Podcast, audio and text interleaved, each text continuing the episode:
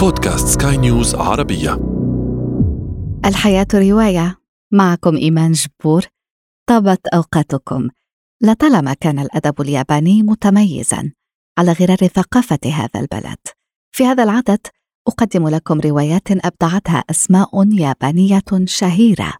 متابعة طيبة. الحياة رواية.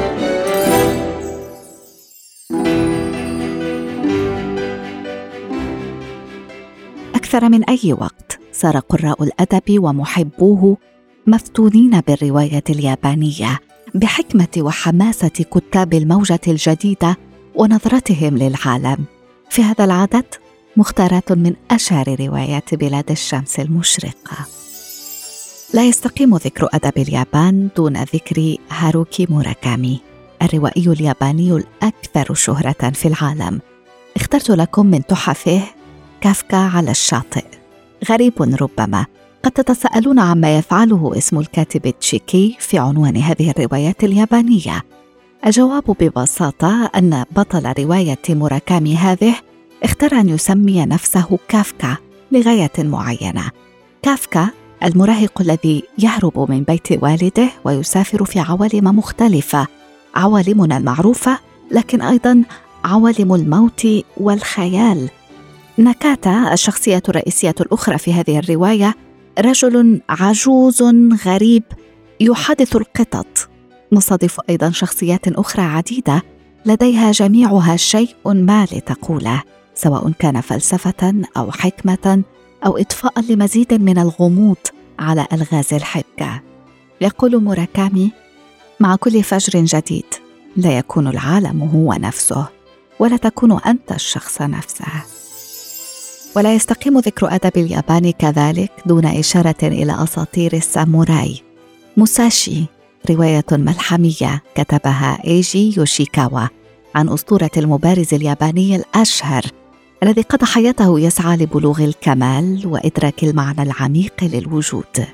مياموتو موساشي شخصية حقيقية عاشت في القرن السابع عشر لكن السرد لا يخلو من خيال.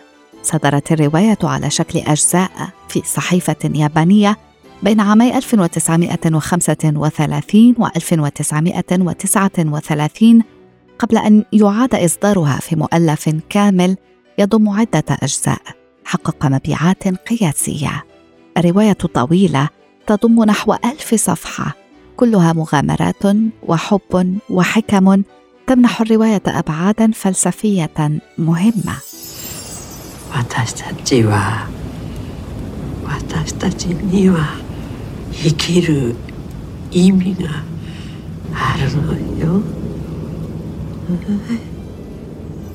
قصة لقاء غير عادي بين شخصين تبين انهما متشابهان اكثر بكثير مما كانا يعتقدان على الرغم من فرق العمر والاسرار المدفونه عندما وظف سنتارو العجوز توكو ذات الأصابع المشوهة في متجر الحلويات الخاص به كان هدفه زيادة مبيعات فطائر توراياكي ليعجل ذلك بسداد ديونه.